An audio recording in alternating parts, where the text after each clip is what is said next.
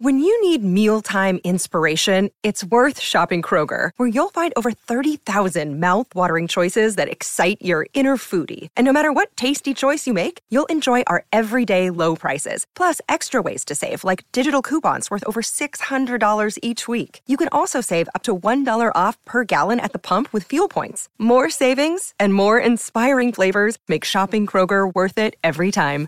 Kroger, fresh for everyone. Fuel restrictions apply. Life's busy. Take this deck. There's heaps to do on it, like um, polishing off this wine. That's tough. Life's pretty good with a Trex deck. Composite decking with no hard maintenance. Trex, the world's number one decking brand. All right, overnight crowders, thanks for your company across the show, Tuesday into the Wednesday morning. And uh, look, there's a bit going on in the world of NRL.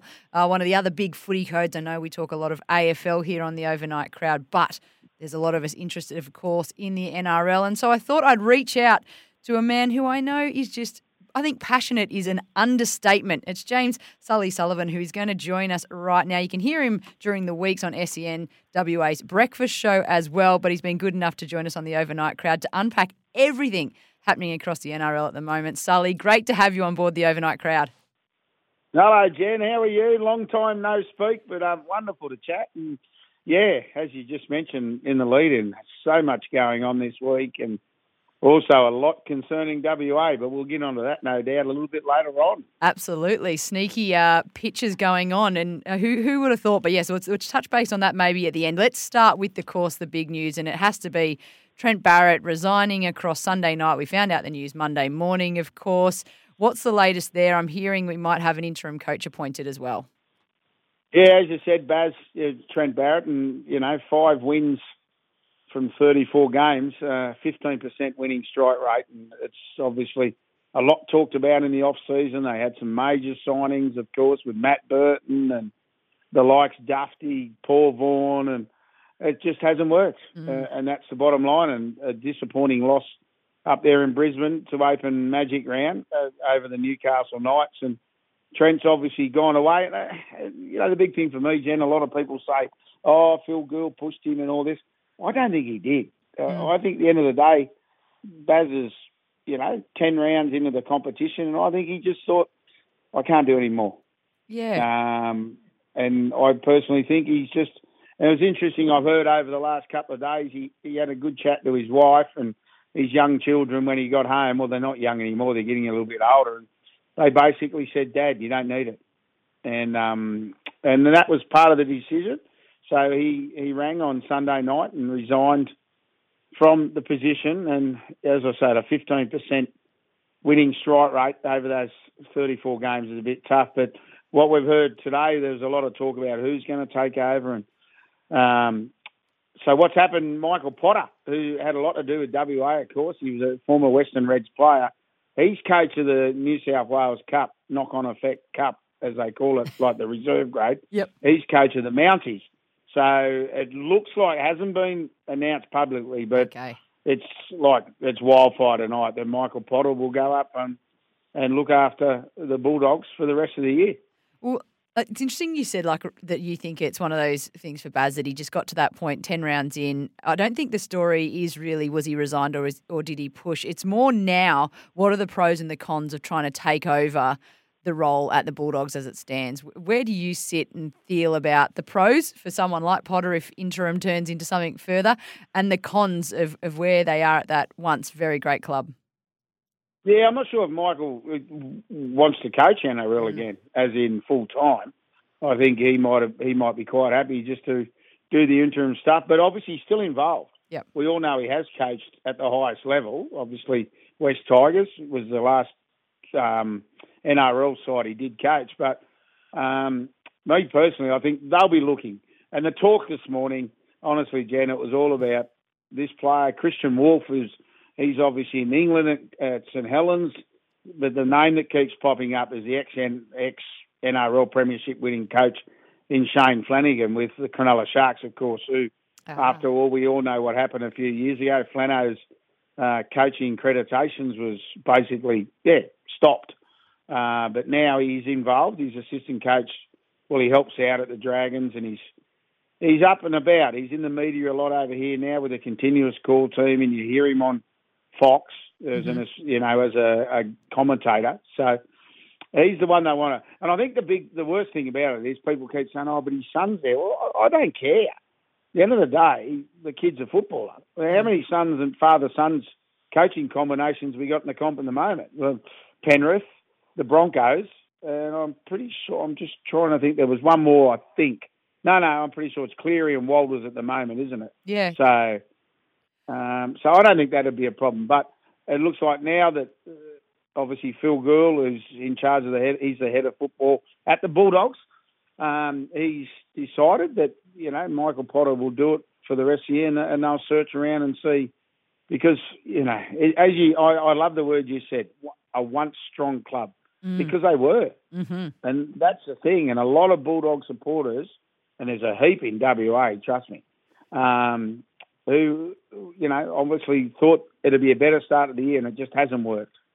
Well, it's it's interesting again. Even I hadn't even thought of that connection, but Shane Flanagan being floated around, and as you touched on, knowing uh, the history of, of when his head coaching career ended.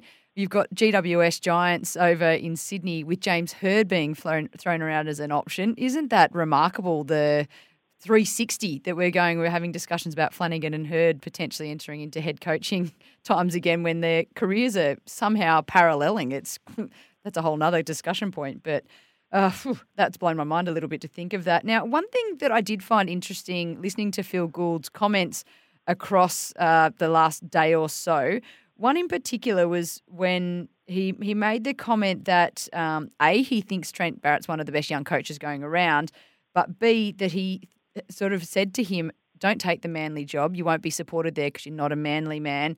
Don't take the Bulldogs job. You're not supported there. You're not a Bulldogs man. Again, paraphrasing. But do you does coaching have to come from within the club to have that DNA, or is it surely that's not entirely that, that what it has to be about? No, that's right. I, I, agree totally. I don't think the DNA. I sometimes feel that um, do that because, as we all know, Trent Barrett was a great player. Mm. Um, but some do they try and teach their the players to play like them? Nowadays, you just let them play, don't you? You look at the great coaches in our game, and they're basically blokes that just make their father figures, aren't they? Yeah, mentors. Um, yeah, that's right, mentors. Parramatta was another club. That's the third one with the Arthurs. Yes, Brad Arthurs, yes, of course. and obviously Jake. That's the third club. Yeah, but you're right in saying, you know, uh, obviously Trent was a really good. Well, he's had a great time as an assistant coach at Penrith, and they loved him. Maybe, Jen. Sometimes you've got to be hard, and that's the bottom line. You've got to be tough. Was he tough enough? I don't know. I know Trent personally; he's a great bloke. Um, maybe being a great bloke doesn't make you a great coach. Well, I think sometimes as well, assistant coaching that level is so vital into the success of the club, and we've seen that. And sometimes, and this is not a, a knock on anyone, but that is the right level to be at to get the best value out of you and your skill set. And maybe that's more where Trent should be because he seems to have had great success at that level. Yeah, that's right, and he has. And obviously, you know, we look at what happened to Manly, and and that was ugly. The the way he was showing the door at Manly, and now the same situation here at the Bulldogs, and and it's left. It just does does make you wonder. Well, what's next? Does he want to be a full time coach? Mm. The only way I can see him being a full time coach is, is if he goes to the Super League. Oh yeah, yeah, which is probably a little less um, intense, I feel, just from looking outside. The other thing, and I surely it's just a coincidence. Coincidence. It's not aligned to Trent Barrett leaving, but um, Naden having moved on to West Tigers throughout this week with the mid-season movements that you can do. That that's not connected to Baz moving on, is it? That's just coincidence time-wise, is it? Yeah, I think so. Yeah, yeah. I think yeah, Naden wasn't happy with his time with the Bulldogs. He's been given plenty of time so, mate, I'm not sure what's going on in the background there because that happened very quickly today. Mm. Um, and we've seen a couple of them, haven't we? Last week, Kodi Nikorima uh, was at the Warriors, and then all of a sudden, it's quite funny. he pops up and he plays against the Warriors last week for the Rabbitohs. And, and that's going to happen this week. And then we, well, that's right. and Naden, Naden will pop up and play against the Bulldogs. I'm not sure if he's been named. Uh, yet. I'm, I did not see the team sheet this afternoon, but obviously the other one, Anthony Milford, he, will start for the, the Newcastle Knights uh, after his uh, playing contract was re-registered. That's the right word. Yeah. Uh, so he'll he's gone to the the Knights. Uh, yeah, it's only one sport can do it, Jen. We can. there's not many other sports can do it. The one week you play for a side, and the next week you play for another one. I love it. it creates interesting storylines nonetheless. Hey, let's switch across now and look at the fact that there is continual talk about expansion. And I feel like, whilst the overnight crowd, this is an Australian wide show, but we've talked a little bit about the fact that WA, from an NRL perspective, I felt had been benched, that, that we hadn't really thought about having. Um, continuing to pitch and push for for a team, it seemed to me to be a little bit more dead and buried. But there's a chance that the Bears might now be potentially pitched to come across to WA. Yeah, well, the North Sydney Bears we're talking about, one of the great foundation clubs, and I think what you're saying then, yeah, was it put in the back corner when Peter V'landys first took over in the job, and mm. he did say, "Well, WA is not in my um, horizons." Now, the the big thing now is what we've got with the North Sydney Bears and and what V'landys does love, Jen, it's new sponsors, it's new people. You've only got to have a look at what's happened with the Dolphins. You know, the Kings, major sponsor. No one's ever heard them. They've had no relationship with rugby league before, and now they're sponsoring. So that's a new thing as well. But what will happen? It'll be the North. This is what I've been reading and listening over the thing. North Sydney Bear. It'll be based in Perth. Mm-hmm. That's the thing. But the North Sydney Bears want four home games a year at that picturesque North Sydney Oval. It's one of the best. Oh. I called a, a New South Wales Cup there game there a month ago. It's brilliant, absolutely beautiful ground. And we, know, you know as well through your gorgeous, cricket connections, yep. and it is the best. It's so it's just a gorgeous ground. Uh, what we call a suburban ground. It's brilliant. So they want four, and what North Sydney fans will get every away game will be they'll be visitors. They'll be supporters of the North Sydney Bears able to go and watch. Will it work? I I think so. I I really do. It's the first time I'm a little bit keen too, because okay. every time I hear it, I'm dubious. Oh, here we go again.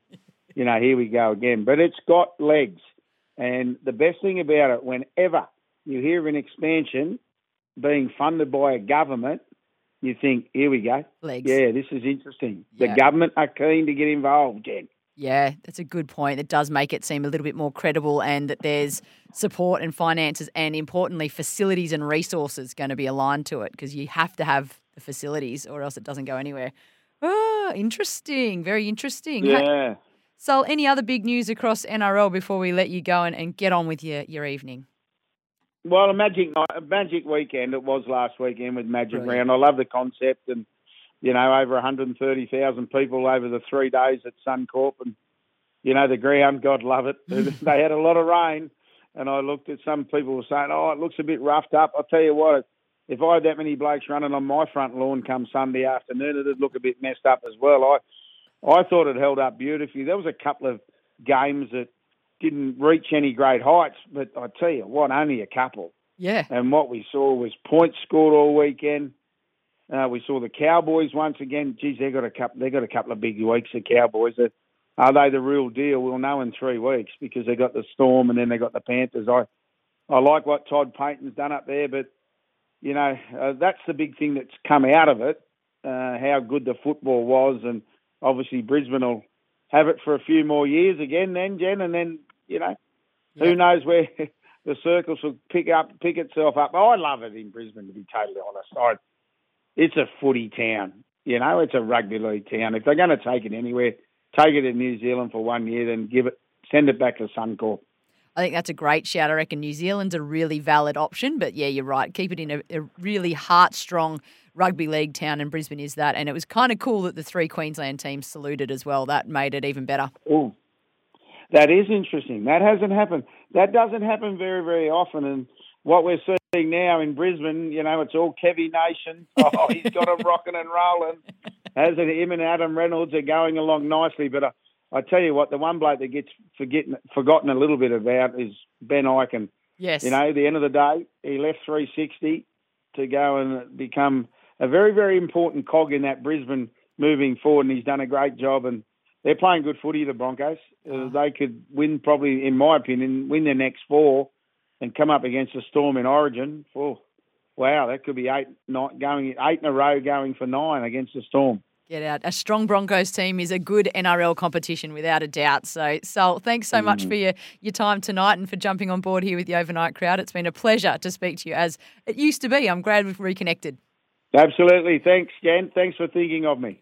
Anytime. Uh, that's James Sully Sullivan, one of my favourite people to speak NRL with, and uh, hopefully we can have more to do with Sol uh, in future weeks, uh, especially around State of Origin time, because hell, that's exciting. 1300 736 736 is the number to call through on. Plenty of time for your calls and your texts when we return on the Overnight Crowd.